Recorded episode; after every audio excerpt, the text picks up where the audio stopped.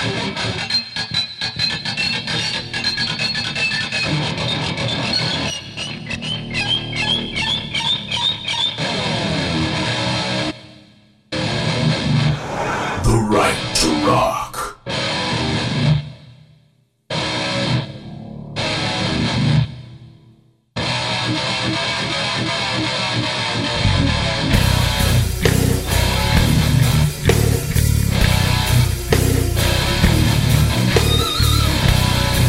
Hey, how you doing? I'm your announcer Joey Clams, and you're listening to the Genghis and Ragman Show, where a couple of metalheads talk about hard rock and heavy metal while drinking and rating craft beers from around the country. And don't forget to stick around after tonight's festivities for a one-on-one interview with our featured guest.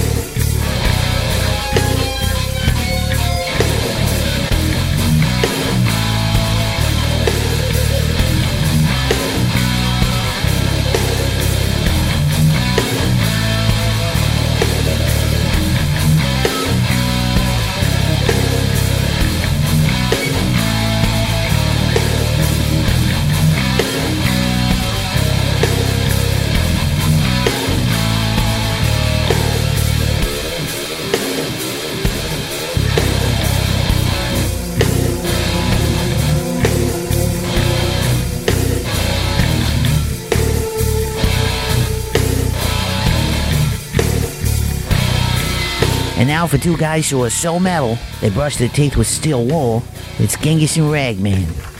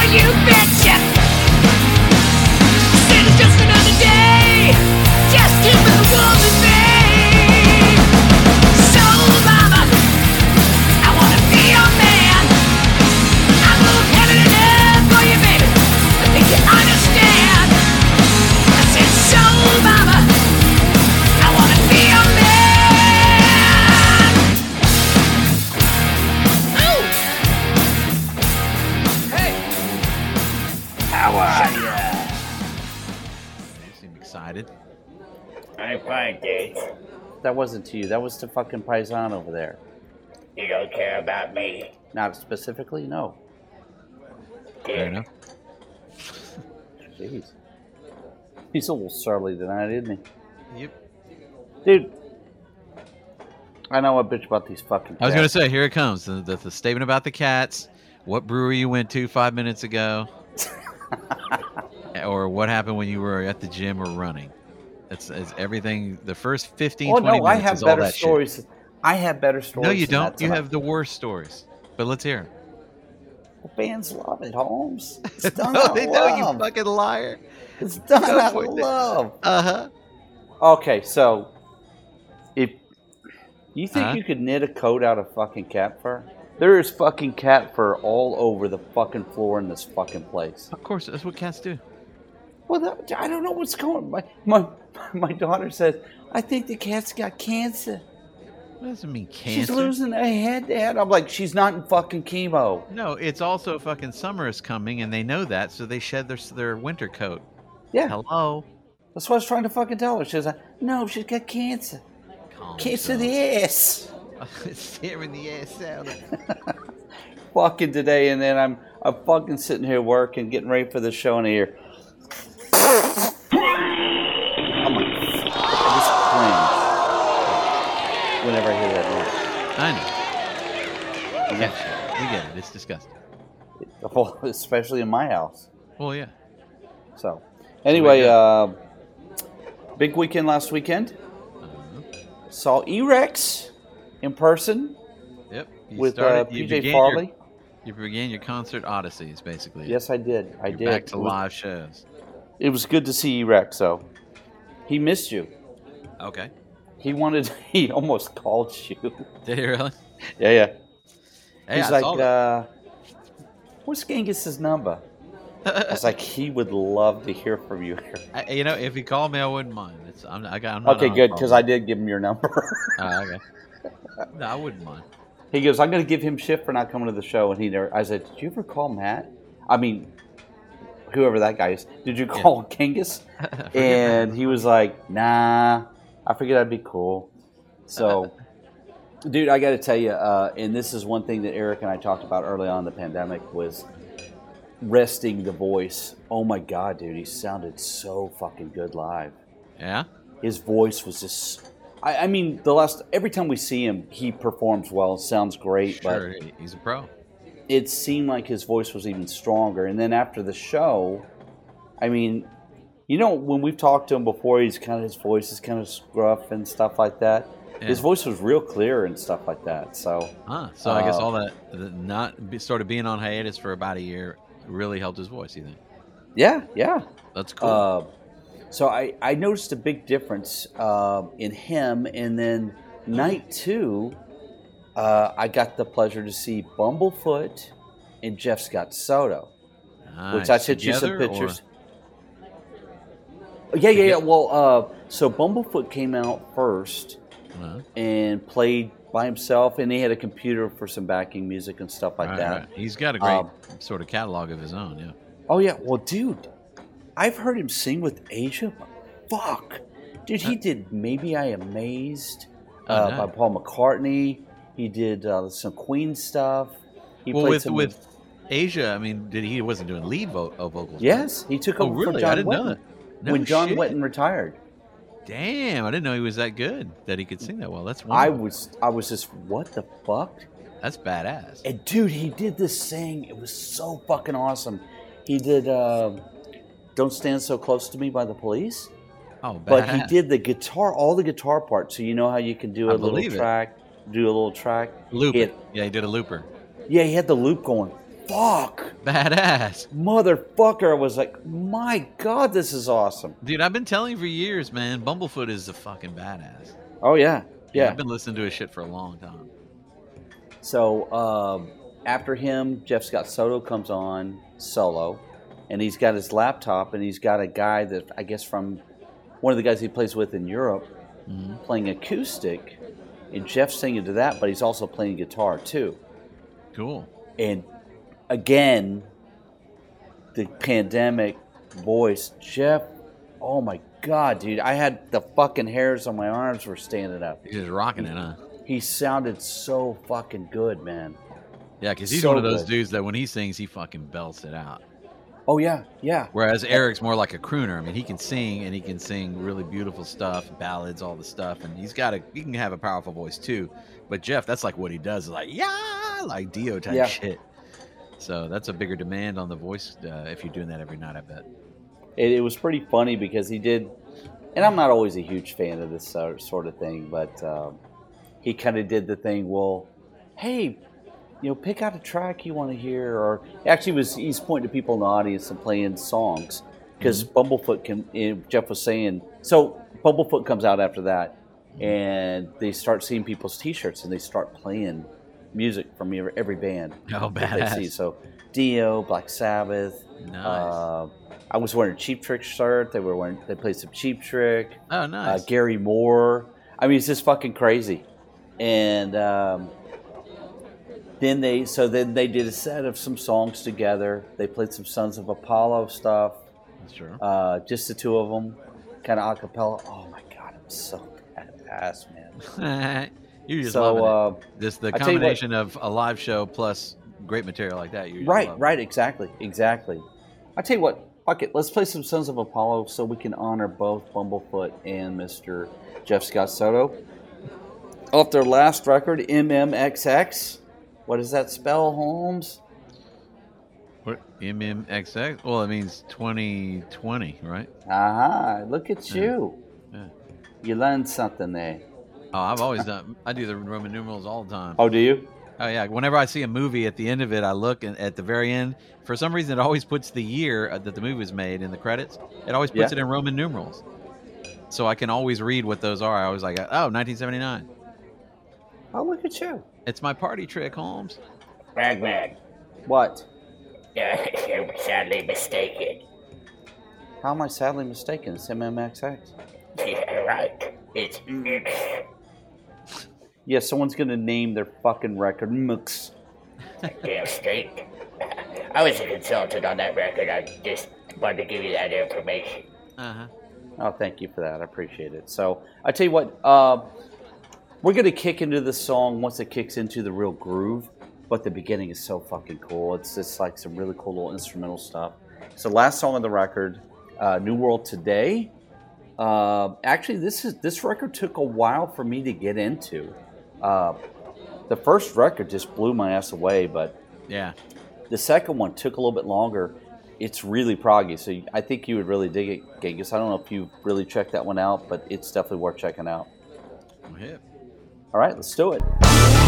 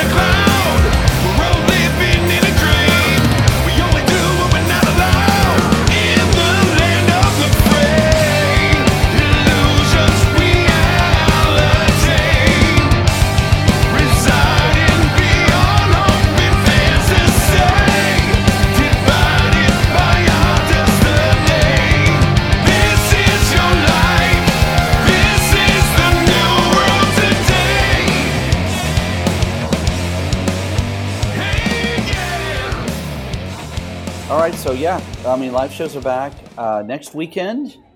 Uh, Paisan, gonna have to uh, probably record a day early again because I've got a double shot. No way.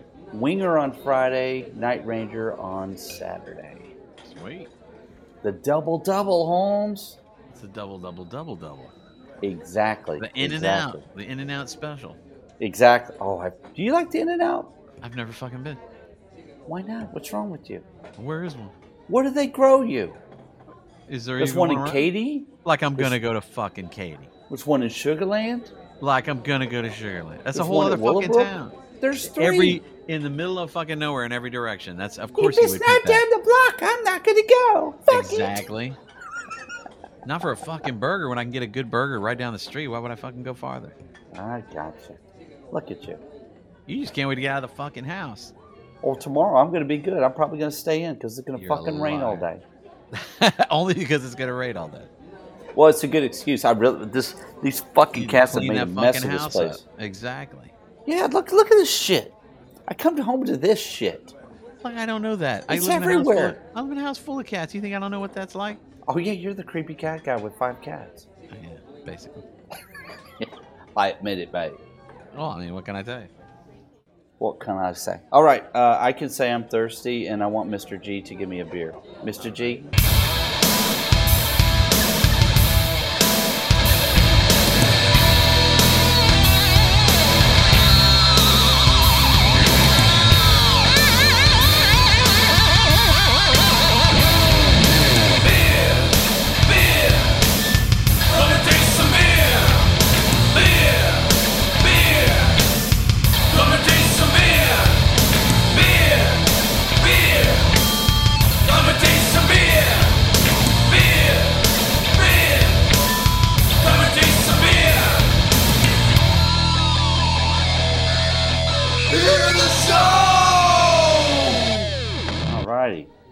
Let's do this. Ah, ah, ah. All right, let's pour this bad boy up. Oh, it smells great. That's a party beer, Bobs. Come on. Don't fuck me. Don't fuck me. All right.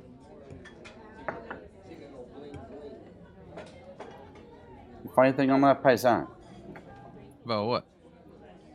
Tonight's ale of the show, Holmes. What, did you send it to me? Yeah. You're lying. Where'd you put it in the general? You liar. You're a liar. Don't- oh, in the beer of the show? You actually put it in the right spot? It is under the beer of the show. Holy shit. What the hell is even wrong with you? Let's see. It looks like a little uh, Weldworks juicy fish, yeah. So let me let me guess. Let me. I'm going to use my crystal ball here. Uh, is it possible it's some sort of an IPA? Bingo was his fuck name. out.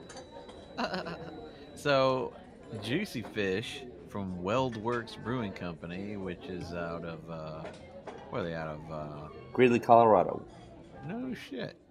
This is a hazy double IPA brewed with Citra, Lotus, and Azacca hops in collaboration with Pint House Pizza in Austin, Texas. Really? Huh. Boom! How you like them, man? Boom Shenka. Yeah, according to these guys, it says Pint House Pizza knows IPAs backwards and forwards, as evidenced by their numerous awards at the Great American Beer Festival, the World Beer Cup, and Three Floyd's Alpha King Challenge. Damn. Thus, it only made sense that we create a mashup of Juicy Bits and their flagship hazy IPA, Electric Jellyfish. Oh wow. Thus, Juicy Fish. We decided to up the ante a touch by making it an 8.6 DIPA and utilize Citra Lotus and Azacca hops for huge bursts of, of papaya, guava, pineapple, grapefruit, and apricot with a silky smooth mouthfeel to support. Boom! I like them apples. I like it. Look who I'm asking. Dr. IPA over there. Oh, so did you see the, ca- uh, the so the can's pretty cool. It's fairly, yeah, it's fairly, there's not a lot to it, but yeah, it's nice. It's got the cool, like, uh, mellow kind of feel to it. It's, it's like you're looking into a pool of water. And With- a- It looks like there's piss stains in it. No, I think those are, Just- sh- those are It's like the little yellow stains in it. Oh, I think those supposed to be shadows of fish swimming under the water there. Oh, is it? It's either that or I thought it was the juice, like somebody poured orange juice in there. I don't know. I I, would, know. I would stick to just drink. no shit, probably a good idea. So look at this puppy. Uh huh. Looks like every other hazy IPA, sure. It had a nice head on it. It's just kind of gone down since I poured it out, but um, Uh, it looks a little watery, the head. I mean, like, it doesn't look all kind of, kind of maybe soapy, kind of. yeah, Yeah. very soapy, lacy. Yeah, that's cool. Nice, Um, nice. The aroma's just phenomenal. It smells like papaya, kind of like they were saying. So smell and look. It's not as hazy as I would expect. It, it almost looks a little bit watery. And like it's I almost feel. I mean, I it's see not like sh- some of them. Yeah, I see the shadow of your hand, but I almost feel like I can kind of see your hand on the other side of the glass, which means it's not quite as thick as I thought. But maybe, maybe it is. Maybe that's just the trick of the camera. Not thick enough. but you're getting better. All right, let's try this. Uh, So a little clinkage. So aroma for appearance it's very Yeah, I mean, who we very kidding? good Yeah, here. we know where this is going, as always.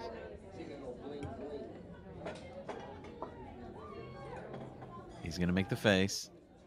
Say, "Oh my god!" It is a little watery. Is it really? Yeah, Oh, and you called can taste the alcohol, and it's warmed up just a hair. because okay. I was running my choppers. Um, But but good though, I bet, huh? it's really good. I don't know if I'd go four. Oh really? Um, it's not quite as rich. It looks like it's. See, that's the thing. The watery part, it doesn't look as kind of creamy as you as a lot of Yeah. those are. Is But you know what? Let's see right? what comes out at the end. Sometimes, all a bunch of junk at the end, like like afterbirth. yeah. Well, it's so funny. You can have some of these, and they kind of look like this, and you pour in the bottom of the can. It's like, All the it's like a cloud.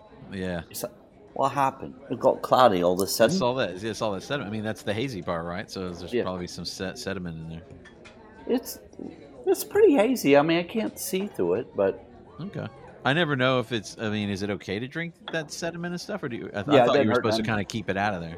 it doesn't hurt nothing. I, I remember there were some beers we had, and it the sediment was so fucking chunky. Yeah, it's And funky. It It's was like nasty. Yeah, it's like what is that shit? You worry. There's like it looks like clumps of like wet toilet paper. or something. Yeah, yeah. Well, Like, it kind of burns your shit. throat too, right? Oh, really? I don't know if you remember that.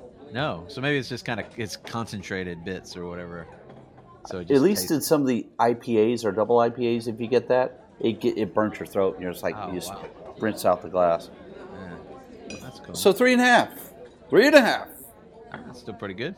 Yeah, I dig. All right. So you got a tune over there. Uh, yeah, yeah. Why don't we do a little something here? Let me pick something out of the, out of the bits here. How about a little something from uh, Hyro the Hero? You ever heard of Hyro the Hero? Who are they? Yeah, off Better Noise Music. Uh, this one it's uh, featuring uh, Brandon Saller of Atreyu. Uh, I Oh, guess- I like Atreyu. yeah. So uh, he's in on some of this, uh, and uh, I mean, let's just go with it. I think the song is called "Legendary." Legendary. Yeah.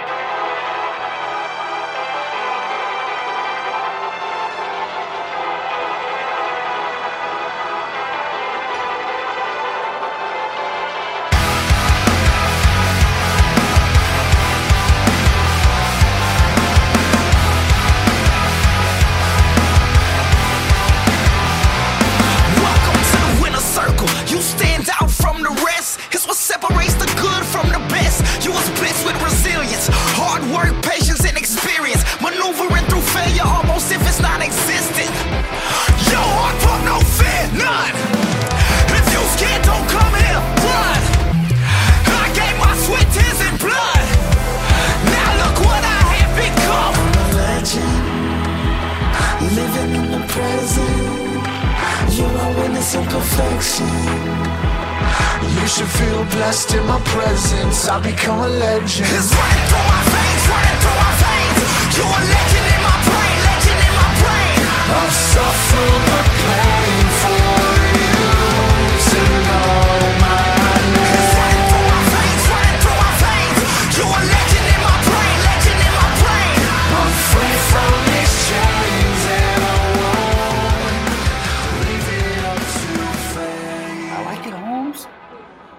Out some stuff out of your ass. I like it. That's what I do. There's a lot of stuff up there. I got to get it out.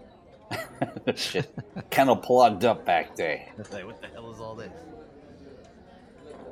So, um, you got a story over there? Yeah, let's uh, let's go into our stories over here. There's a lot of funky uh, shit going on these days. For instance, I, want to start off with. Let me see if I can find it because I was uh, I found this a heart. Every now and then you get a heartwarming story, and that's always nice.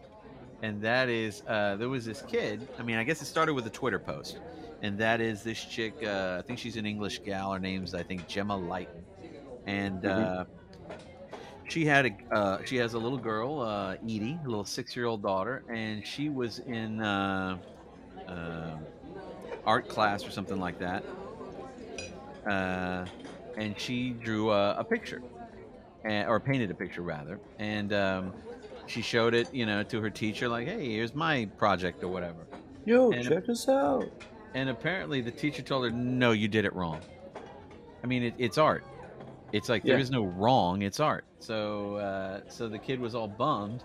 She went home and she was all sad. And so her mother got on Twitter and said, "Hey, my six-year-old daughter painted this amazing scene at an after-school art club. Her art teacher told her she had done it wrong. You can't do art wrong. She was so upset, as art is her favorite thing to do. Can you please show Edie some support and like her painting. This is off of Loudwire. So Mhm. guess who responded? Mr. Who? Paul Stanley of Kiss, Holmes. P.S. Holmes? Yeah, P- from the Soul Machine, Holmes? exactly, Holmes. He Soul said, Station. Excuse me. I'm sorry. Sorry, Paul. he said, uh, quote, he said, uh, in- You got to read this with a lisp, though. I know. This is great. Uh, no, he said, uh, Edie, your art is awesome. There's no such thing as doing art wrong. There are only teachers who are wrong. Your art shows amazing freedom and spirit. How can that be wrong? Keep doing exactly what you're doing. I love it. So not only him, but a bunch of other people, you know, just hundreds of people, just saying this is great. Some some chick even came in and said, you know what, your art actually reminds me of a uh, of a French artist, Raoul Dufy, who uh, paints very similarly, lots of bright colors and, Yeah. and uh, that kind of stuff. And so, in any case, you know, the kid really felt good about herself after that, which is kind of nice. After, I mean, imagine you're six years old, dude. You know what I mean? It's like I'm just, I'm just a kid over here, and Yeah. you're in art class, and they say, "Hey, busy yourselves." You know, uh, most of that shit's art busy work, right? We know better, right? The teacher's Yeah. like, "Go do some stuff while I screw off over here in my in my office." And so the kid does it, and she she just shits on her by telling her she did it wrong. It's like, what's Shit. wrong with you? Go man? fuck yourself. yeah, it's like you believe that. So, and I, I'm not saying anything like, "Hey, let's get this bitch fired" or something like that. That's a little harsh. But here, I'm I'm posting the the picture the kid did in the in the.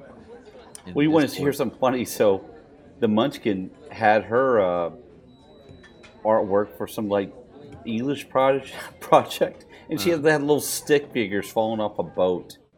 I'm like, that looks like a two year old did it. Yeah, I mean that, that that's not bad. Yeah, with that uh, the painting there, the first one. Yeah. Yeah, Oh, and then there's a? French guy, Frenchie, and then that's he- his art. I mean, it is in some ways kind of similar, and that Yeah. guy's a freaking accomplished adult artist. So the point being that, like you said, art. It's not like it was supposed to be photorealistic. I mean, she's a six-year-old, so I think that looks pretty cool. I don't think. Oh, I, I do too. I think I like it better than the. French guy's thing. Exactly. So anyway, I thought that was really nice that Paul said that, and uh, Yeah, that did- is cool. She came on later, did a little video that her mother, uh, you know, put on Twitter that said, you know, thank you everyone for saying nice things about my painting and stuff. And then she said, if you don't want to buy my painting, you can find it on my Etsy art store. And then her mom laughs because it's like, it's the first time I heard about some Etsy art store. Oh, What are you- really? Okay. what are you doing I thought over they there, were trying kid? to pimp it out because of the fucking media. No, but I mean, the idea that the kid, I mean, she's six years old, she's already like, yeah, I think I'll start an Etsy store. It's like, how the hell do you know what Etsy is, kids? Like these kids growing up with the internet. So that was kind of hilarious. But uh, yeah. anyway, I thought that was nice. You know, finally a heartwarming story, and, and of all people, virtual saint Paul Stanley. I gotta say, I got a little bit of a tear in my eye. That was a sweet story. You're right, Paisan. Yeah, you gotta start with a little pig me up. Uh, you do know that uh, Colin is uh, representing the little girl now, right? It's not shocking. no, I don't suppose so. How does he have his fucking hands in everything? I don't know, dude. Those big, beefy, uh, fucking glove covered hands. He's he's he's into I. I think I heard something in the back office, and he was like pissed off. He goes, "Yeah, the little girl's got talent. I fucking told you a million fucking times. Do I need? Did you hear what I said? Do I need to send someone for you? All right, It's thank like- you. Yeah, dude, it's not, people it sound like something out of the fucking Goodfellas or something like that. and then and then he saw me kind of looking in. The door slammed. Yeah. No was like, shit. Wow. See, you He wonder gave me a go to hell look. I, I got the fuck out of there. You, yeah, you wonder why I don't hang around that dude anymore. He gives me the creeps, Holmes. Yeah. but he'd cleaned himself up. The beard was was looking- gone and everything. No shit, he's, he's back in action, huh? He got some new seeds. He got some surgery done. The Max back in town, Holmes. Yeah. Well, you know what? His seeds. He's got colored seeds now. Ah shit, Yeah, he He's like all- little he's- rhinestone he's seeds. glammed up. Ah shit. Yeah, a little bit. You gotta watch out for that guy. Exactly. So you want to take the, the next story? You want me to go on? Go on, Paisan. You do it so well. This one, this one's kind of uh it's kind of funny and creepy at the same time. Funny and creepy. Should I tell John to shut off his mic? No shit. This is uh in, from NME. I don't know what that is. Uh, some online, you know, music site.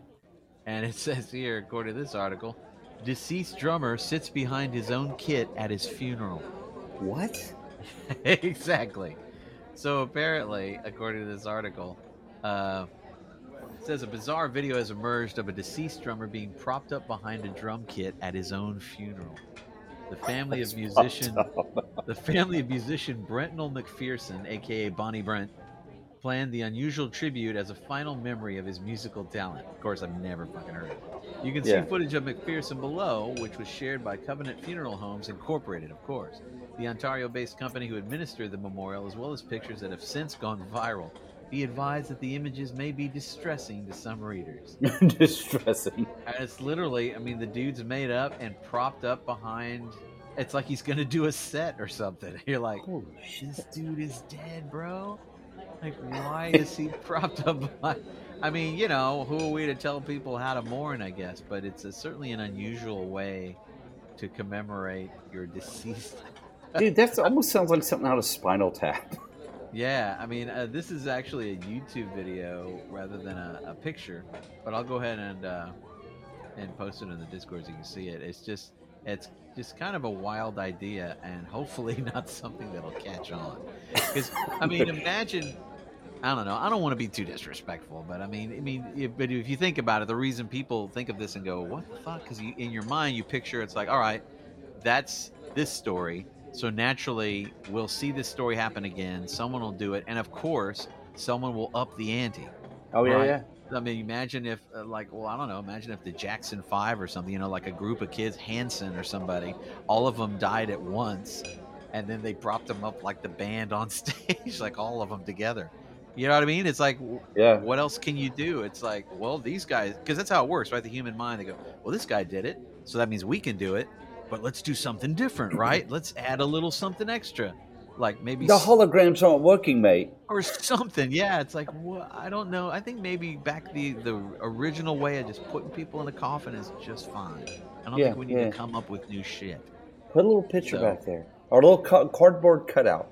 Something, yeah. It's like We don't think need to his go- corpse staring at us. It's a little, it's a little weird. Like I said, I'm not trying to be disrespectful to the family. I just put it in the Discord, but he's in like a tracksuit or something, sitting behind his drum kit with all the flowers around him. Yeah, I and see uh, that. and I just, uh, yeah, I think I would pass on that one for Yeah, I don't for my so. family. But you know, hey, and everybody, like I said, mourns differently. I guess that's to each his own, right?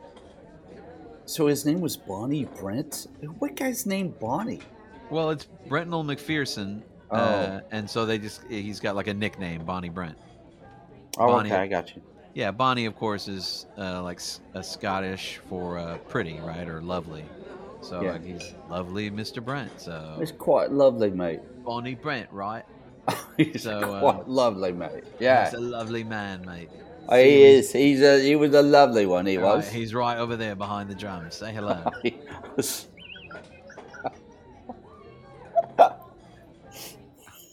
And they start playing like fucking Moby Dick. Bonnie's getting after him, mate. Oh my god.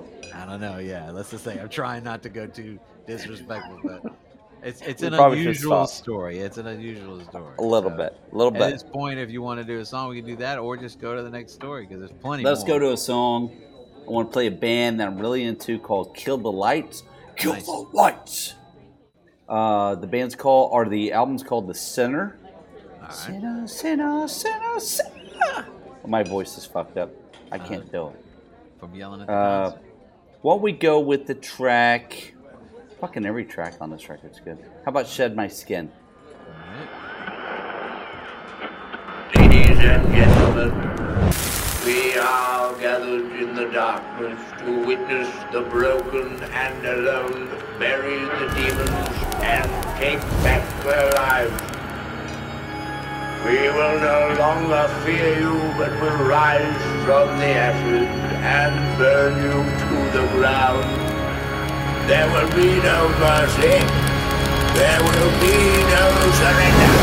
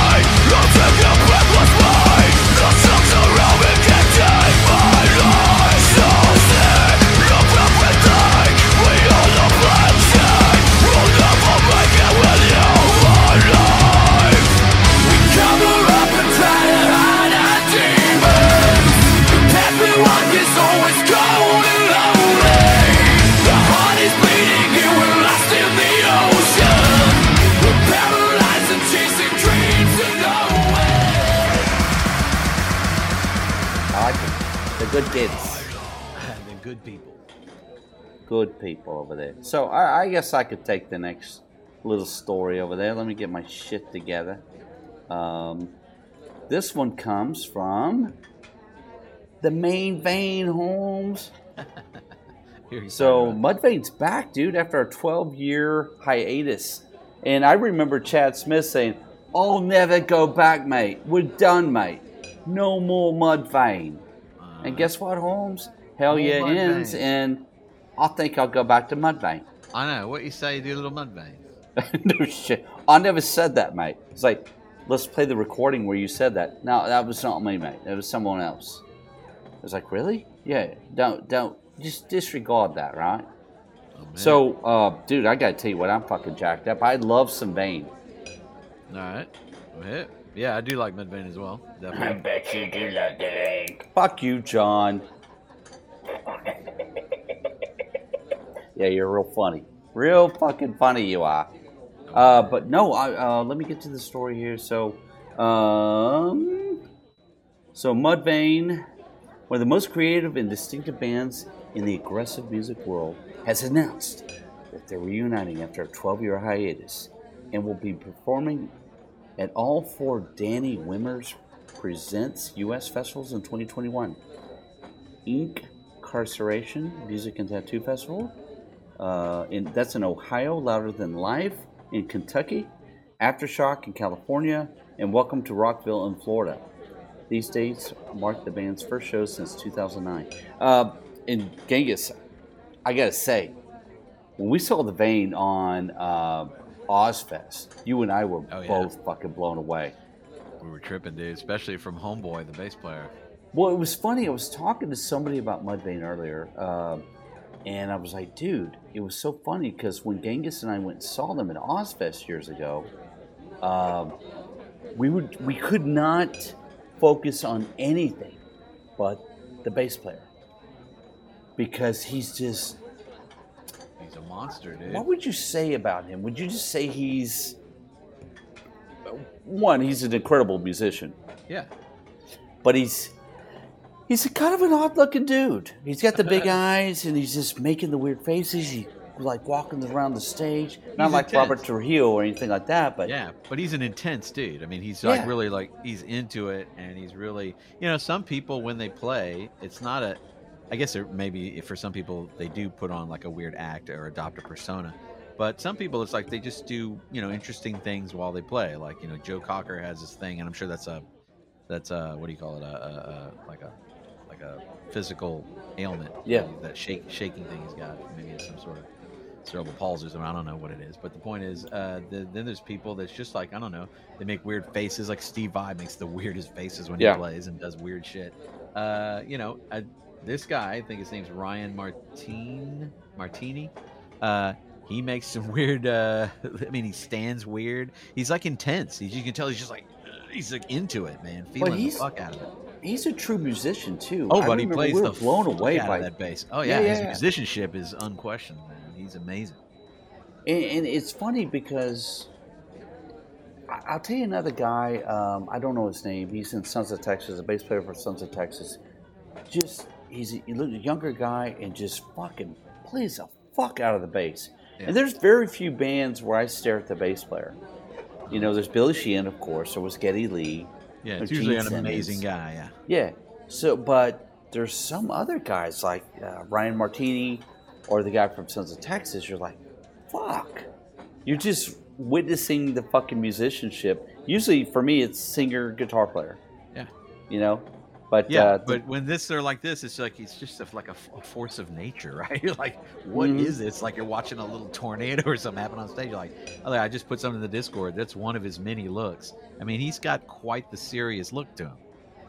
he fucking looks like an alien there. Yeah, dude. But he also looks like, don't fuck with me, dude, because I will. Oh, dude, he's fucking off." rocked up too. Yeah, Like Yeah. he's a skinny dude, but he would whoop your fucking ass, Yeah, probably. he looks. Yeah, he looks wiry. Like, look, let's fucking ra- let's wrestle, dude, because I'll whoop your ass. Well, yeah, dude, I mean, he could. he's intense. You know man. what? If you think about it, that guy could have probably been in an actor in movies just with his look, and not even had a speaking role. Yeah, Just sure. be a badass in like a Mad Max type movie or something like I that. can you see know? that. Yeah, I mean, he's definitely got, like I said, he's got a presence, and sometimes, I mean, it's amazing what that can count for. I mean, to have that and have the fucking serious talent to back it up is a pretty amazing combination. That's why, like I said, like you said, we were just riveted, just looking at this, guy like, holy shit, this guy. You know, the whole band sounded amazing. It was a great concert, and it's obviously didn't take away from anything. I put another picture in there. Look at that one, man. It's like, I'd be curious to see what he was up to during the hiatus. God only knows, dude. Yeah, you get all these a pictures space- of him with makeup. We saw him without makeup. Yeah, yeah. Even without makeup, he's pretty, uh, pretty Yeah. fucking intense looking. I mean, he's a serious dude. Uh, just because he's, you know, he's a fucking badass. You Oh, yeah, know? totally. And I, res- I respect the fucking. Yeah, here he is without uh, makeup. Just him, just sitting like, I'm just play the fuck out of this bass. How about that? Check that down. Oh, there you go. Yeah, Yeah, he, he looks like a fucking like a street brawler there. he does.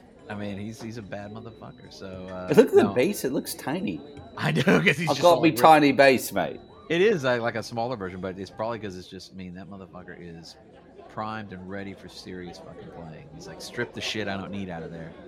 You know, I don't need extra pickups and weird. You know, like Sheehan's got that double.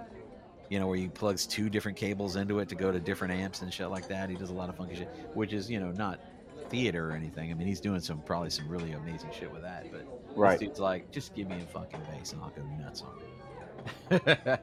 It looks like a baby bass, Holmes.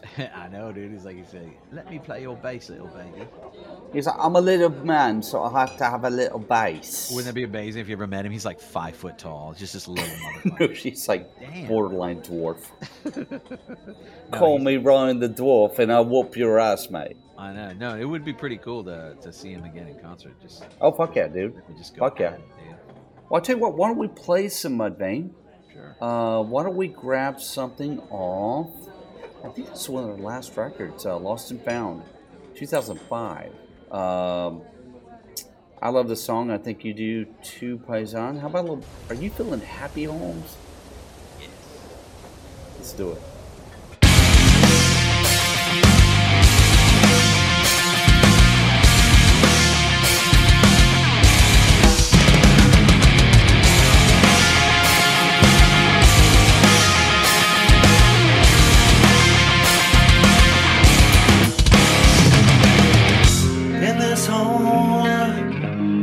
Me. The dead are rolling over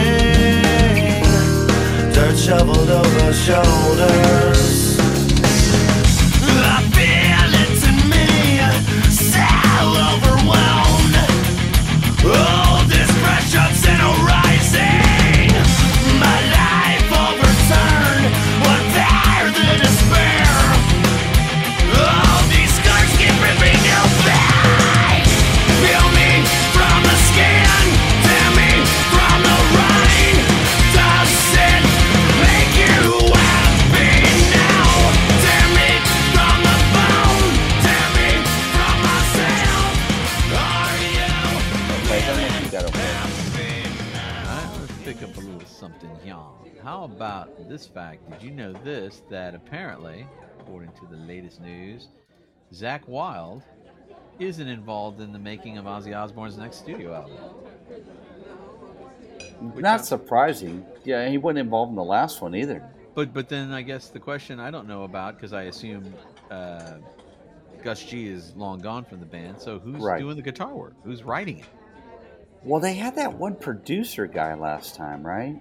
That is what it says here, according to Blabbermouth. It says that Ozzy recently revealed that he's working on a new LP with producer Andrew Watt, who previously helmed the legendary Black Sabbath singer's 12th solo effort, last year's Ordinary Man. But it's like, okay, is he a fucking guitarist? Is he going to Yeah, do the solos and stuff too? Yep. See, how In that last that record. I was not impressed. Well, that's what I'm saying. I mean, I bet he can play, but I doubt he's like on the level of because you you don't just want a guy who can do rhythm. You're like, I'm gonna need some amazing lead work because I'm fucking Ozzy Osbourne, right? Jakey Right. Lee, Randy Rhoads, Zakk Wylde, Gus G, and now a guy who's so. What does he do? He's a producer. You know, unless he's fucking uh, our boy Dan Huff. What are you Right, gonna right. expect out of this guy? Telling Marty Friedman's like, no, that's not right, mate. Let's do it like this. All right. Dude, because I remember an interview back in the day with uh, Mustaine and Marty Friedman saying fucking Dan Huff was a fucking monster on the guitar. He is, dude. I feel like that's why Yeah. I love Dan. It's it's. Uh, I, I'm sad that he's gone producer just because that's less of him rocking shit, you know, in front of the mic. You know. I think he's just producing country records now too. I was like, what a wasted talent. Well, I don't know about that. I mean, There's if- more if- money with that though, right? I get That's that. the thing, and that's the thing, and I respect him. You know, hey, if that's how you make a living and you're good at it, by all means, go for it. I just miss, you know, just The all we have is what two giant records, and that's about it. Yeah, pretty much. And then like that's all I get can squeeze out of it. You know, in fact, that's probably uh, I think I you know decided just now that's going to be my uh, classic. Well, But, you know uh, what? It, it, they put out a third giant record, and Dan wasn't on it. On it, it was his brother Stan. Then what's the point? Yeah. Wait a minute, I know what you're doing. You almost got me there, you fucker. No, for real, his brother was on there, but it was uh, I don't know his name. Okay. Stan Huff, that'd be hilarious, dude. It's like we didn't do that joke; they did it. exactly. I promise it's real. You can't write this shit, mate. What That's kind? right. Nobody would believe us. It's like, nah, No shit. I, I had you for a second. You're like, oh yeah, that, oh fuck you. that was funny. Was Your awesome. face was funny, Holmes. That was a good one. Holmes. I was like, I was buying into it. I was like, this motherfucker. Wait a minute. Yeah. So you know what? I, it actually it goes into the I don't give a shit pile with Ozzy. I mean, when Oh, he okay. had legitimate, again, the producer guy, he was okay, Mhm. but it's just not my thing. I mean, it was like he had Post Malone on the song. It's like I need to get in more of a pop vein, Yeah, and that's kind of what this is to me. It's Right. pop Ozzy. It's not meat and potatoes. Gus G was going to take him back to the fucking glory days. I talked to him about that because I went to Ozzy. He said we got to do go old school Randy Rhoads shit, and Ozzy's like, "Now I already got this written, mate." Yeah, see, that's the thing. I don't say that to shit on Andrew White. I don't know the dude. For all I know, he's great, you know. And and as a producer, that's fine. I have no Yeah. idea what his credibility is, and I'm not questioning it. All I'm saying is, usually, if Ozzy's going to do a new album, uh, a solo album, he's going to have an amazing guitarist on it. Right. And if Andrew is an amazing guitarist, then I guess my brain, the little voice back of my head says, then why haven't I fucking heard of him? You know what I mean? Right, right, right. I'm not, like I said, not trying to shit on him. Maybe he's amazing. That would be great. Good for Ozzy. Maybe he is. I mean, the songs I heard, I was not blown away by the Okay. guitar work. Fair it was enough. just generic shite, in my opinion. I didn't care for it. Hey, you know. uh, I think it's sold okay. I mean, he got it. He got he got relevant with Post Malone on there, right? So Yeah. I, It- and to me, I think they're just looking to make a buck at this point, you know, yeah, because Ozzy's not going to tour. Let's be honest. right. He may do a few shows here and there, but is is the are these albums really selling that much? Yeah, I think that might have been uh, to, to a lot of people that just kind of smacks of maybe a desperation, right? It's like Yeah. if now you're doing duets with Post Malone, the likes of him, it's like where is your career sitting at this point? Right? Is this Not the guy? Do you know who that is? Huh? That's Dan Huff. Holy shit! Yeah, he looks He like looks a my fuck- science teacher. he looks like a comedian from the '80s. he does. He's Bob Saget. He's what is his? No, what's another? He looks totally Uh, different, dude. Yeah. I mean, to be fair, Giant, what was that, like 25, 30 years ago or something? yeah. Yeah, but fuck. He cut his a, hair, mate. but what a band, dude. I mean, He looks like my principal. that some of that, I'm in my head, I'm hearing that some of that solo work, and it's just, Oh, it's I'm I've got got it in my head It's too. phenomenal today. Last of the Runaways, that record, forget yeah, about it. Yeah, that's what I'm saying. That's gonna be my pick for classic because that was some serious fucking rocking. Anyway, uh, so that's that. Uh, like we said, uh, that, the story was from uh, was from uh, Blabbermouth, and, and I don't think there's much more to it. I don't know that he's gonna like like you said. I guess to be honest, I'm like, it'll come out when it comes out, and I don't know that I really give a shit. Yeah, it goes into I don't give a shit pile. And I Yeah. guarantee, I dude, I fucking bet you, I bet you a six pack of beer Yeah. that there's another pop icon type person that's involved on a let's do a duet, mate. Yeah. Well, I bet you. It does say here, for what that's worth, he said, like Ordinary Man, which featured Watt on guitar, Duff McKagan on bass, and Chad Smith on drums. Who gives a fuck? Ozzy's next album will feature guest appearances by a number of notable musicians.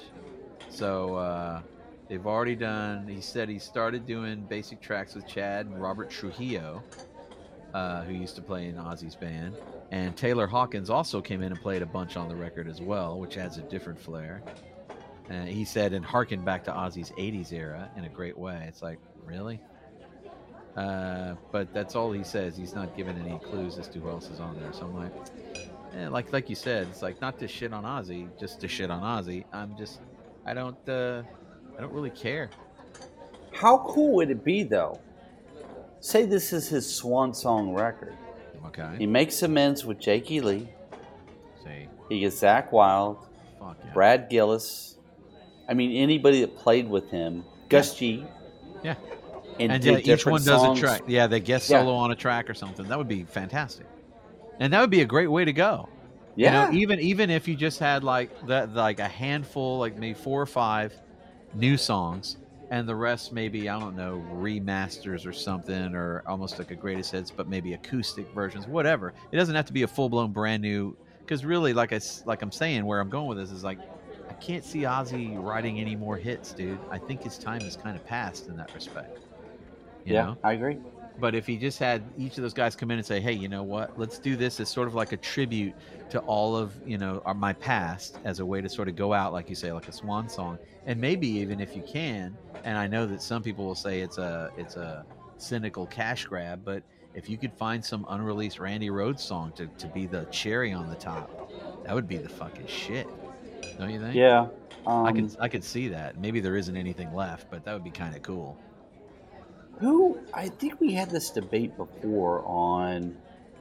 I mean, you take out any guitar players ever played with them, and then you plug in somebody. Who would be, say, the next badass all-star guitar player you'd like to hear on an Ozzy record?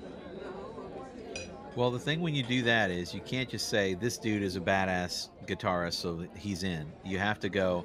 He's a great guitarist, can flashy, brilliant soloing, but he has to basically be able to write shit that sounds like Ozzy. Because you couldn't Right. bring in, for instance, uh, Yngwie Malmsteen No. and have that be a fucking Ozzy record. It would just sound like fucking Malmsteen and Ozzy singing over it, which would sound ridiculous. Right, right. So it has to be a guy that can kind of play in that style, you know. And so, and by that I don't mean it has to sound like Zakk Wylde or, or Black Label Society, but something that's sort of a traditional, you know, metal, almost not AOR. That's going too far, but something sort of a meat and potatoes kind of metal in that sort of Ozzy style. Ozzy kind of has his own style, you know. Even though he had all yeah, those different guitarists, you can tell an Ozzy song, not just from the vocals, but it has a certain sort of. They all kind of have that certain sort of sound to them. He never did anything that was so unusual and weird that you're like, "This is Ozzy." You know, I can't think of, can't think of anything like that. So uh, I agree. I, can't. Who who would you pick? Can you think of anybody? Well, that's what I was trying to think. I mean, because one of my favorite guitar players right now is Simone Mularoni. But I don't know if Simone's really the guy for that, right? I don't think Um, so. Yeah, he'd be doing too proggy stuff, probably. Uh, Jorn Viggo Lofstad might be kind of cool. Yeah. How about maybe? Do you think like Doug Aldrich could pull it off? I think Aldrich could. Yeah, it would be more of a well. Because you know, Hmm. like he fits into Whitesnake, and that's basically you know Ozzy's sound isn't too different from that that classic heyday of Whitesnake. You know, kind of poppy. You know, could play on the radio, but still heavy. You know, Yeah, and then just true. throwing some nice flashy guitar Dude, I think you know. I think he hit the nail. I think Aldrich would be really a nice fit because he the stuff he did with Lion wasn't super bluesy, um, but he could be flashy when he wants to be flashy, right? Yeah, exactly. And that's what you want. You want that classic, flashy, fucking Ozzy. Yeah. Or how about you know back in his because I think he's kind of sorry, but uh, but I think he's kind of lost his flash. Uh, Vinnie Campbell, but like prime era Vinnie Campbell Yeah, that would or be. Vivian I mean, Campbell is what I'm thinking of. I guess Maybe Uh, he could probably still do it now. He's doing that last line thing. okay, but and the other. What about is- Lynch? I don't Because know. Lynch was considered for Ozzy. but Lynch always had his own sort of style, and so when he writes, because Fucking Ozzy singing Lynch Mob.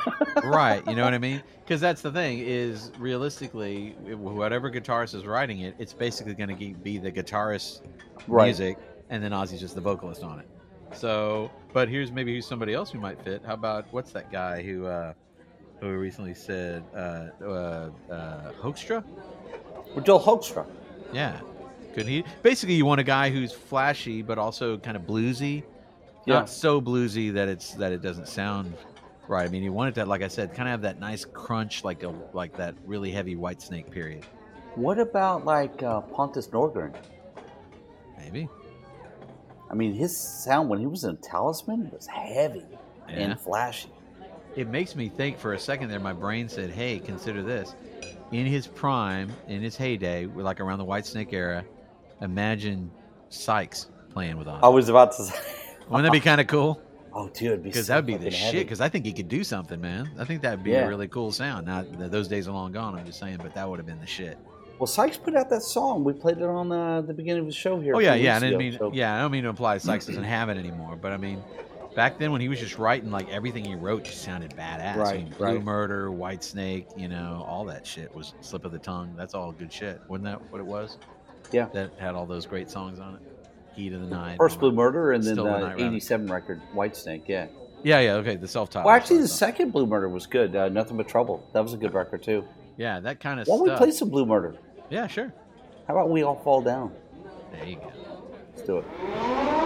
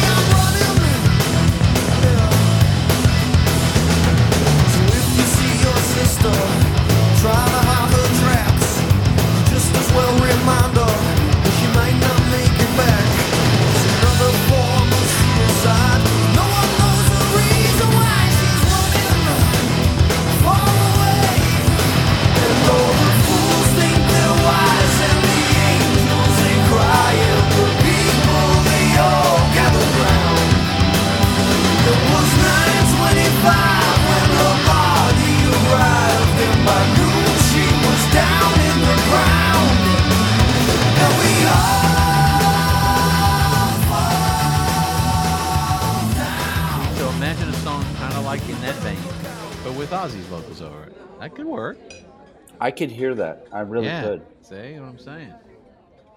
See, I so got Sykes ideas. or Doug Aldrich are like our top picks. Is that what we agree upon? Probably so. in our wish list. Exactly. You know who I'd really like to hear play if he would play Flashy again would be if he could make amends with Jakey Lee. Yep. So that would does- be fucking cool. Because Jake Jake could do the road stuff really well, Yeah. And then he could also do you know the flashy like '80s Ozzy stuff that he did as well. Nice. That's what I'm thinking. That's what I'll I allow that, it. that, that's what I think. I'll allow it. I'll allow that, mate. Yeah. Nice. So uh, on to the next uh, big story. You want to take it? Sure, I'll take it over here. If you got So, um, Twisted fucking sister. yeah. So uh, yeah, Jay Jay French was in the news here recently. Basically, they kind of asked him, "Was like, would you ever get back with Twisted Sister?" And now he's Your like, "I mom never say never, but probably not going to happen." Uh-huh. You know what I mean? So, um, I mean, is that something? I mean, if if they got back together, that would be something I would go see. I don't know about you. Were you a big Twisted fan or no? I mean, I like them. It's not like I would be, you know. I mean, uh, to me, they're one of those bands that were great in their time, but as far as I can, in my head remember, they had maybe like a handful of amazing songs, and that's about it. Mm-hmm. It's not like they just had like this long storied career like Rush or somebody where they just for years and years are just putting out amazing album after amazing album. And that's not to shit on them. I'm just saying I just don't remember them being like that. Maybe they are, and I just didn't realize. Well, they had a lot of turmoil within the band after they made it. Okay. Dee got the big head. He'll be the first one to tell you about it. Right. Um, but yeah, he was saying like uh, when they reformed in 2003, he couldn't believe that they lasted, you know, as long as they did. Uh, but basically, basically said never say never, but probably not going to happen. Uh, And I know Dee said, you know, I can't do that shit anymore. I can't put on the makeup and do all that. But you know what? At their age, For the kids. they just went out there and said, "Fuck the stage clothes and all that." Oh yeah, that'd be kind of cool. Yeah, Yeah. kind of like when Kiss said, "Just forget all that shit. We're just Kiss, and let's do some tunes." Right. Yeah, that'd be kind of cool, actually. A, a Twisted Sister concert, we're just without all that shit. Just play the tunes and rock it out. And dude, I'll tell you what, I've got this. It's a, I forget the name of the, the, the DVD set. It was like a live set from like Wacken or something like that with Dee Snider. And dude, it's pretty good, man. He's doing twisted stuff uh, with a different band. It's fucking heavy, and he still fucking sings great. Um, for the love of metal, it was a for the love of metal tour. Oh, okay. Um, but I got the DVD. It's like ah, I don't know if I want this, and I. I looked some stuff up on YouTube. I was like, ah, it's pretty fucking good. So I bought it. I was like, damn, it's so cool to hear these Twisted songs so fucking heavy. But I mean, he's out there wear you know wearing normal stage clothes and stuff like that, not wearing the get up, and he's not rolling on the floor. He thinks he's got to do the full Twisted performance. But you got to realize when you get up in the age that those guys are at, that you can say the fans are going to recognize and say, "Hey, we understand. As long as you Uh-huh. sound good, that's all we care about. You know, you don't have to put on all the fucking shtick." Uh, but Yeah. he's like, "I'm not going to do it unless I can do the shtick." all right, I guess. So If that's the hill you want to die on, bro, then go for it. yeah. Seems So another part of the story is uh, JJ just put out a brand new um, book called Twisted Business: Lessons from My Rock and Roll Life. Um, he and a guy named Steve Farber.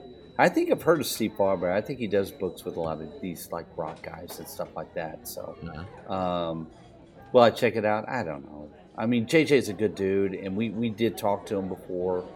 Um, unfortunately, I'm just not really reading a lot of rock docs anymore. Um, but the last part of the story I wanted to bring up is uh, I don't know if you heard about this, but there was a copyright infringement on "We're Not Going to Take It" by some guy named uh, oh, it's a politician. Clive yeah, like an Australian politician or something like that. Yeah. So Clive Palmer could have could have used the song if he had negotiated with Universal, the label, and saved himself a shit ton of money. From what I understood, he was negotiating with them. They gave him a price, and then he said, "I'm not doing well," and it then went off and did it anyway. He so he fucking stole their song and said, Yeah. "Oh fuck it, man, I can't afford that. I'll just take me chances." Right. And so now he's at like I think a million and a half or something like that. Yeah, that's the thing. You don't get to fuck around like that. You dude. don't just take your chances. yeah, it's not a. They won't idea. notice, mate. I'm all the way down here, mate. It's I fuck know, it. like, I'm too far. They can't see me. It's like it's not how it works, bro. Holmes, he lost all his campaign money, Holmes. See, that's the thing, man. You don't want to fuck with the lawyers, dude. Mm-mm. But you know, it, it goes to the bigger thing of you know, fucking. But you know what? Hold on, real quick, hold that thought. The funny thing is, is had he just used it and not said anything to anybody, this probably wouldn't even be in a story because no one would even fucking know. Right. You know what I mean? Sure. Go ahead. I'm sorry. That's okay. It's just one of those things that you know, people make decisions, and you know, a lot of times you just regret them. But in, in the age of the internet, you can't make a fuck up and expect to get away with it. the whole Yeah. world's gonna find out, and they're all gonna shit on you and go like, "You dumbass." But you know, people keep making these mistakes all the time. I mean, if it were that easy to avoid, I guess we would. But you just in the moment, I just just why you just shouldn't fuck with that stuff. But I but I, I was where I was going with that is it leads to a bigger uh, story of of the music industry and how they still just these motherfuckers still have a hold on things, man. Yeah. And and it bugs the shit out of me. I was reading an article, I'm looking for it now, that it was about this, and it's about how um, it has to do with the music of. Uh, well, let me, let me back up a bit. The deal is this: is that they're finding out now. Back in the day, like say a show like uh, what was that show called? Uh, Dawson's Creek, right? These all these shows like on the CW and stuff. A lot of these shows, even Friends, right? In the time that they came out, the they have like a rock soundtrack to them, right? Because it's Right. hip to have that kind of stuff. Or Felicity, any of these shows where they're like, let's have the hot song of the day in our episode. And what happens is, um, well, what what has happened is that those shows are like 20, 30 years old or whatever now, and they're going into syndication or they go to Netflix or something, and people are finding out. They play this uh, episode and they're like, "Oh yeah, I remember this." But they had that cool song, and they play it, and the song is different. It's a completely different song. Mhm. It like here was this famous song by like it'd be like Elvis Costello, and they always remember it like because it really fit the mood of that. you Yeah, know, yeah. He, he broke up with her or whatever, and then it's like some song by some joker you've never heard of, some independent artist, and you're like, what the fuck happened? And what happens is, um, you find out these shows uh, when they made the show at the time, the way they were able to get the song in the show with a popular hit song like that is that they signed a limited life contract Oh, okay. they said, yeah, for five years, we're able to get this song at this nice, cheap rate. But after that five years is over, if they want to renegotiate, say, oh, we want to, you know, we want to put it in syndication on Netflix, and you know, guess we got to pay for the songs again. So, how much is that going to be, bro? And they're just like, oh, would you like the song back? And they just fucking jag. It's like bend over, bro, and they whip out the industrial Vaseline tub, and they just up the ass, bro. They charge you ridiculous rates, and so the companies are like, we're not going to pay all that fucking money on this old show. So Yeah. what happens is they literally go through painstakingly and find all of those songs in all of those episodes and replace them with like stuff that's kind of like free music, you know, just like Yeah. cheap, super cheap music by unknown artists. And it completely ruins the whole feel of the fucking show Yeah, yeah. a lot of these shows they're famous for having that cool soundtrack well that's fucking gone now because the mm-hmm. company doesn't want to pay the rights for it and that led me to this thing where it's like well that's fucking great all of these fucking greedy ass record companies Yeah. you know especially with you know the the new way everything's going because of the internet you know they're losing all this money because artists can now kind of go independent publish their own music on their own uh, for not much money and keep all the profits for themselves and leave the record company out. And so they're like greedily holding on to the shit they still own which is like most of the music we know right? I mean all Yeah. of led zeppelin's catalog everything. It's like they own it so they're like fuck you. You're not gonna get to play this anywhere unless you Yeah. pay us a shit ton of fucking money to make up for all the money we're losing with artists, you know, leaving us. So, fuck that, man. It just makes you angry. It's like, why don't you like every let people enjoy this fucking music, man? Right, right. You know, the reason that music is so valuable to you, the reason you can charge these exorbitant fees for licensing is because people love that fucking music. They grew up with it. It's part of our culture. It's a it's part of our lives, you know, for better or for worse. So quit being a bunch of dicks. Lower the prices on it to reasonable rates. Everybody will go nuts licensing your music because everybody wants that music. Everybody's happy. You don't get to make as much money. You get one less boat for Christmas, you know, for the executive. Big fucking deal. Quit being a What- bunch of pricks. Well, that's the whole point too. By leaving it in, if someone's like, "Oh, I fucking love that song," they may go to Amazon and go purchase a single or Yeah. a soundtrack or whatever. Yeah. Instead, you got fucking Johnny and the Jockstraps. Right. fucking Making some song. song. you've never fucking heard of. And in fact, there was some episode um, recently. They I can't remember the article, but they said like in the song, yeah, it was an X Files episode, and in it um, there was some thing where like there's some creepy guy. And he kept, uh, sing- whenever he saw her, he'd say he would be singing "By the Sea," that old Bobby Darin song. Mhm. He would be singing that song, and uh, and so when he saw her, he said, "I'll see you by the sea" or something like that. And because they couldn't play that song off the radio for her to go, "Oh shit," you know, he knows something, or he was in my dreams because he knows that song I was thinking of. He's singing it. You know, it was an integral part of the episode, and Yeah. now it's some other song that's got nothing to do with it. So now it makes no sense for the entire plot of the episode because they couldn't license that song because it cost too much money.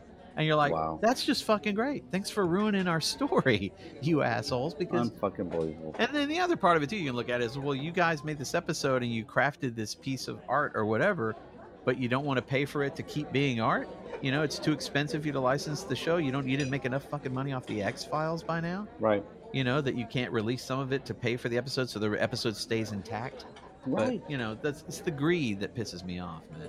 Oh, I and I think that's because they see their wagon train fucking disappearing. You know, Yeah. because everybody's able to do shit for themselves now thanks to the internet.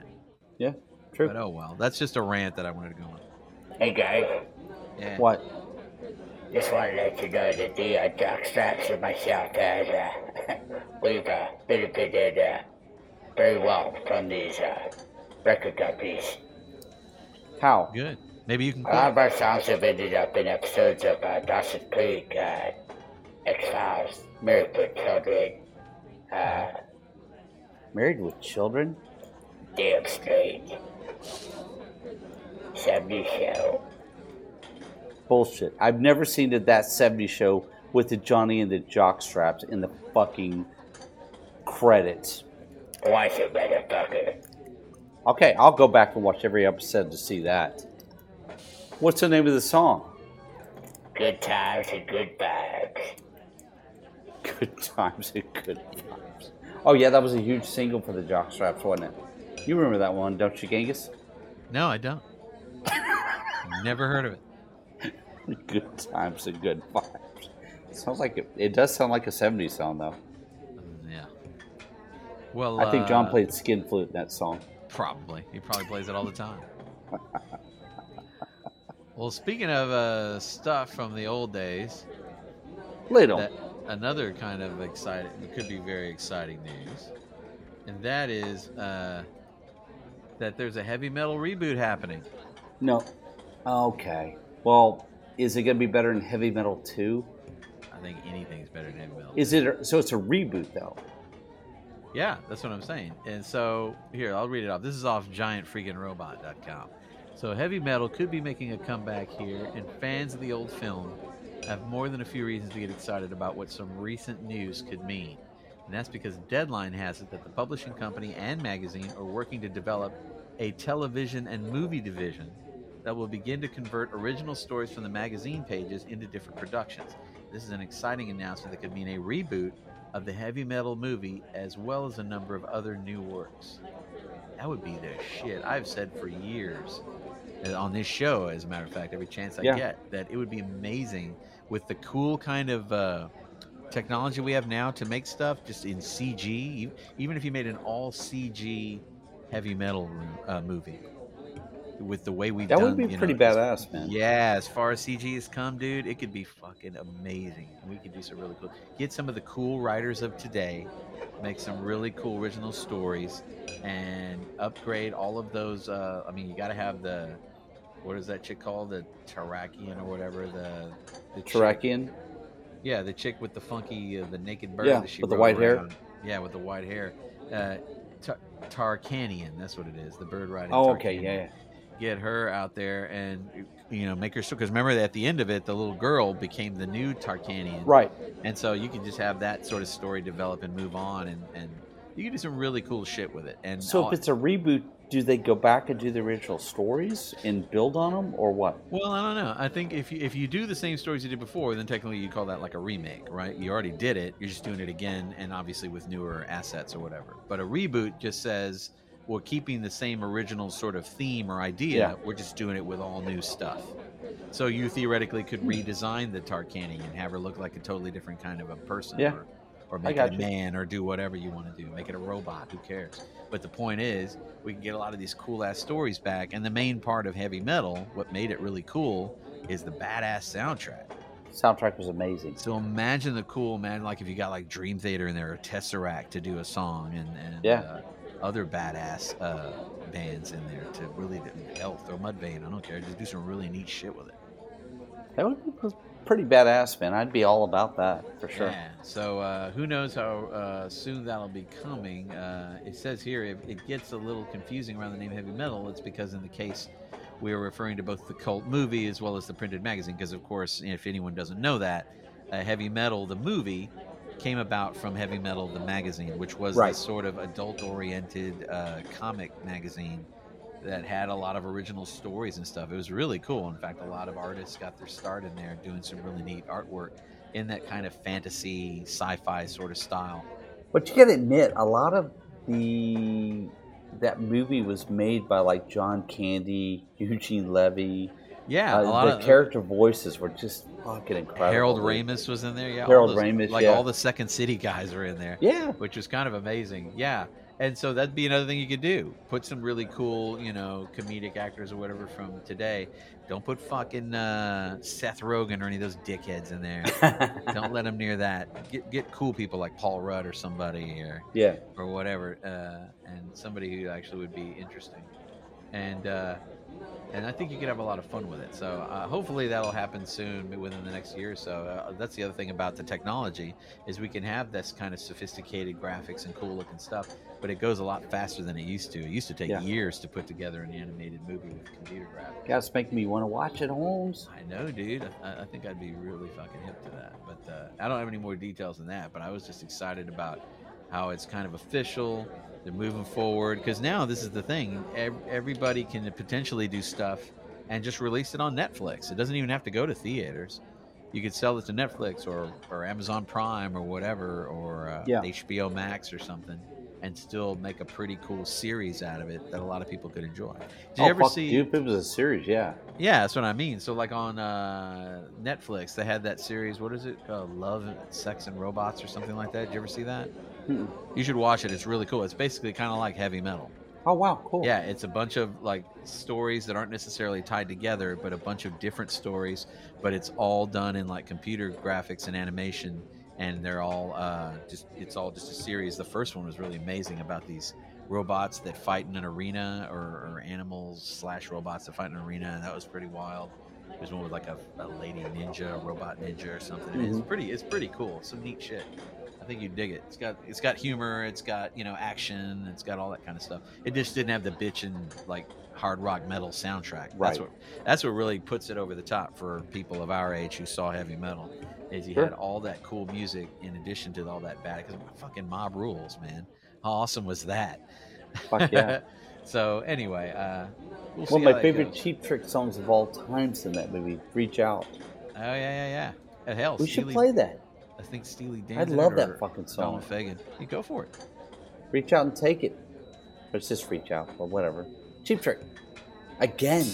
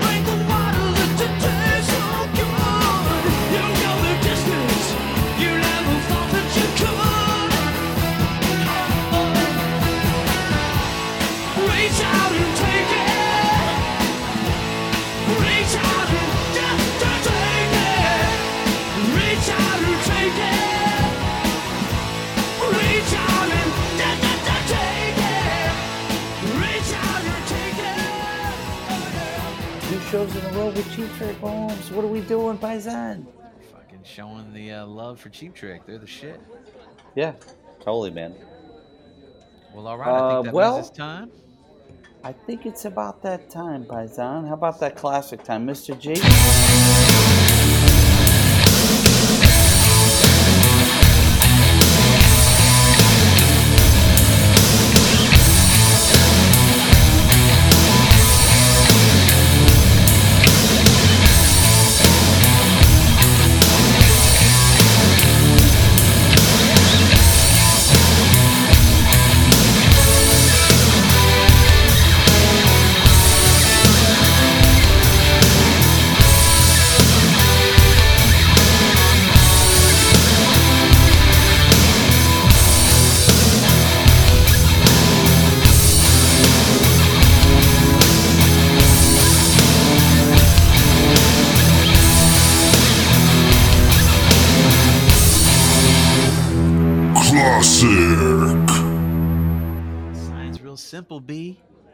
Okay, so you were gonna go. I know what you're gonna pick as your classic. Go ahead and do it, Paisan. Well, you know the band. I haven't. Uh, I haven't really decided. Well, if you don't know the song, I will take it right. because this is another song or another from another band that we kind of talked about tonight. And I was jamming to this earlier today. I just fucking love this record. Huh? I love the song. Um, Widowmaker, Dee Snider's solo band after he left Twisted Sister. Uh, they did the record Blood and Bullets with our boy Al Pitrelli on guitar. Forget about it.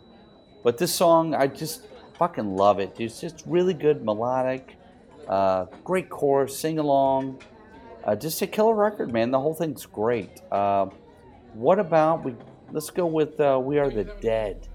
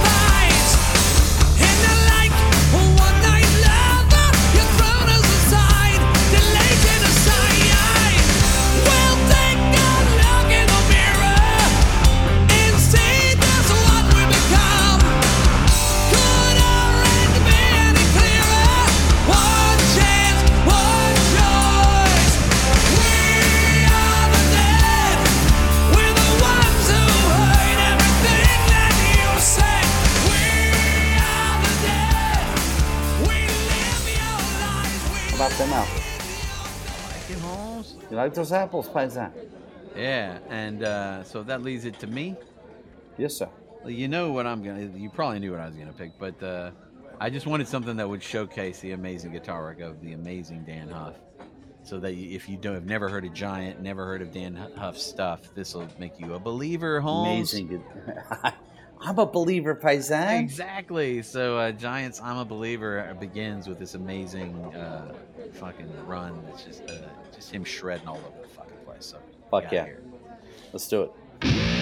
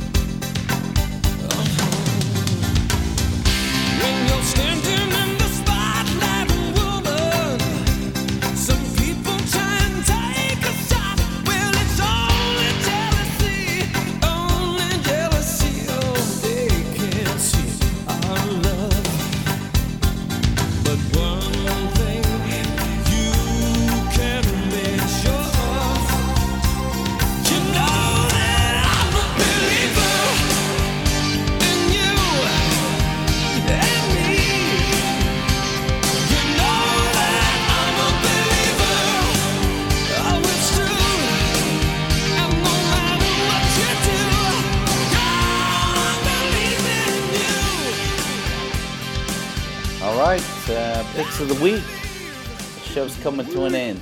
We all know it. There's no stopping it, Holmes. Came quick, Holmes. The way It goes. came quick. That's what she said. All right, that works. That works. Good for you. That's right. Well, I can't believe he's still awake. He's usually asleep by now. Um, my pick of the week is going to be a band I dig, uh, Hardline. They got a brand new record coming out here pretty quick. Uh, just released their new single from the new album called Heart, Mind, and say it with me, Paisan. Soul Paisan. Oh, exactly. So, uh, uh, Mr. Gioeli is back. Got some new good music, mate, and it's really cool. Actually, the song, actually, it's funny. When I heard this, I'm like, fuck, Hardline got fucking heavy, man. I really dig this, man. It starts off kind of, uh, and then it gets heavy. It was like, fuck, what happened? I like it. I like where they're going with this. So, can't wait to hear the whole record. I was excited to hear this new single. Here we go. A little fuel to the fire. Fire!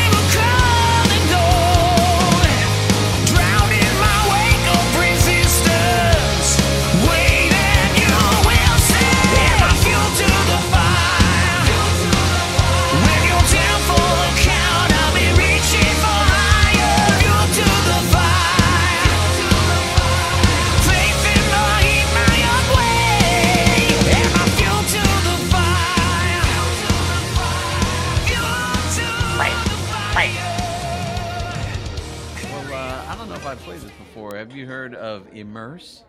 No.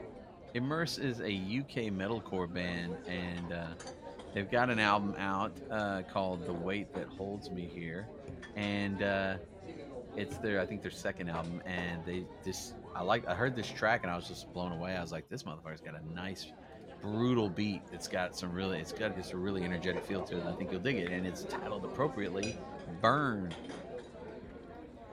Burn, bitch, burn, Holmes? No, just burn. Oh, oh gotcha. Let's do it. You will!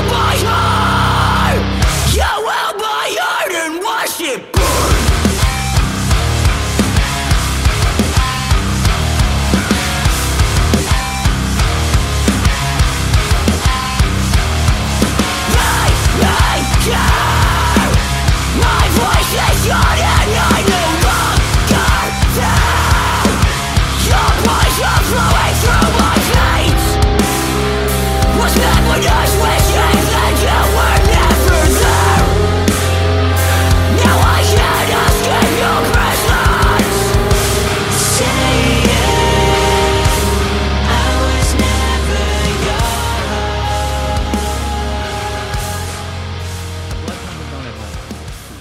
it wasn't the deep purple version of Burn, Holmes. No, sir.